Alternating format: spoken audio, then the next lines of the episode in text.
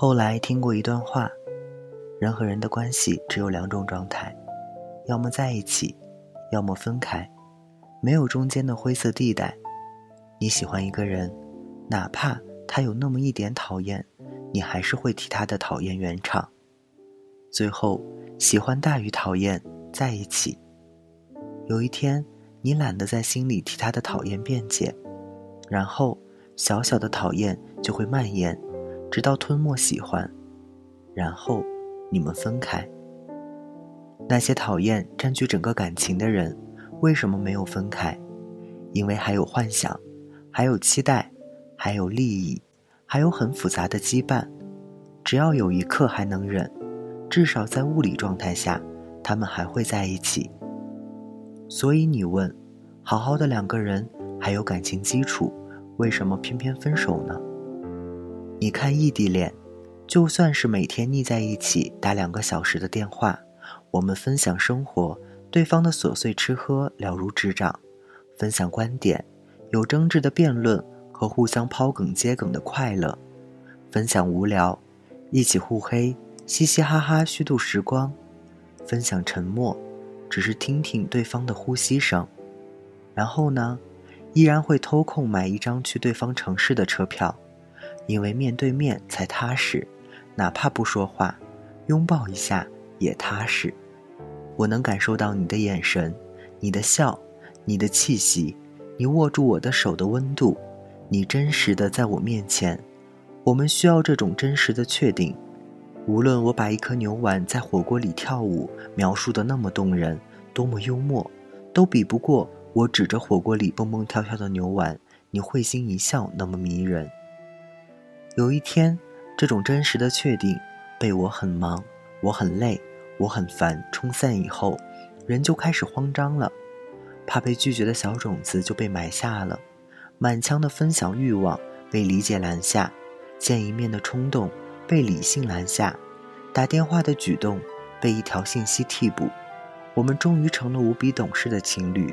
你不理我，我不理你。不打扰你是我的温柔，可是任性撒娇也曾是我的温柔。慢慢的，我找不到你了，慢慢的，我也找不到自己了。你说，两个走丢的人怎么谈恋爱呢？玩迷宫吗？玩密室逃脱吗？后来为什么会分开呢？可能是彼此没有那么需要对方吧。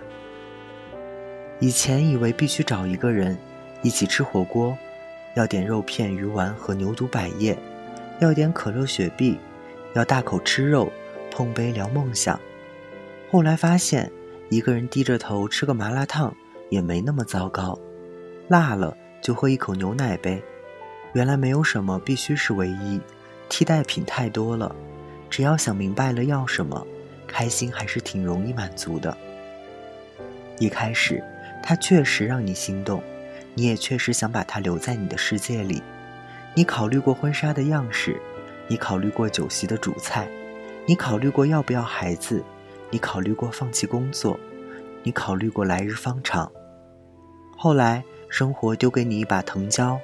时间丢给你一份鸡肋，你开始慢慢劝自己，他不是我的命中注定也没关系吧。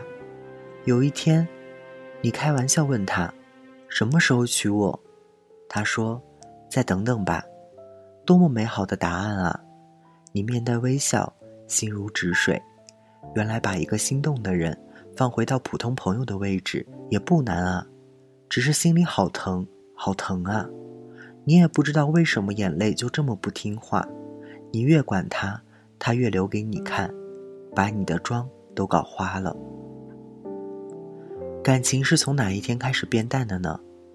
从怕被拒绝的那一颗小种子丢在心里，后来你才知道，拒绝一点也不可怕，可怕的是希望的种子丢在心里，等得久了，早就不抱希望了。只是你依然惯性的浇水松土。只是它发芽或者开花已经不重要了，重要的是你不想背叛自己从前投入的感情，你也曾满怀期待过啊。后来我们在一次又一次的真实确定里交换感觉，交换底牌，交换信任，所以你看，我们都迷恋面对面的那种悲欢离合。你掉泪，我可以递纸巾，可以帮你擦，可以抱抱你。你的梗，我可以笑得满地打滚儿。可是，如果你在我的手机里，悲欢离合都会被网速打折。见面才是感情里最高级的仪式感，要打扮，要准备，装了一场心动，然后奔赴山海去见你。只要见到了，然后就踏实了。至于你攒的那些话，说了多少，漏掉多少，又怎样？你有那么多关于生活的委屈，只是见到他的那一刻就释然了。你看，机场和火车站的大厅里，有多少拥抱那么甜？我们喜欢这种真实的感觉，真实的在一起，也是这种真实的面对面激活，让一对饱受思念的人，不辞辛苦也要见一面。喜欢要见一面，不喜欢了也要见一面。我们需要体面的遇见和告别。未来的路很长很长，和他一起走，不跟他一起走，都该告诉他一声。这是喜欢赋予你们的权利。感谢作者齐先生，大家晚安，我是台灯。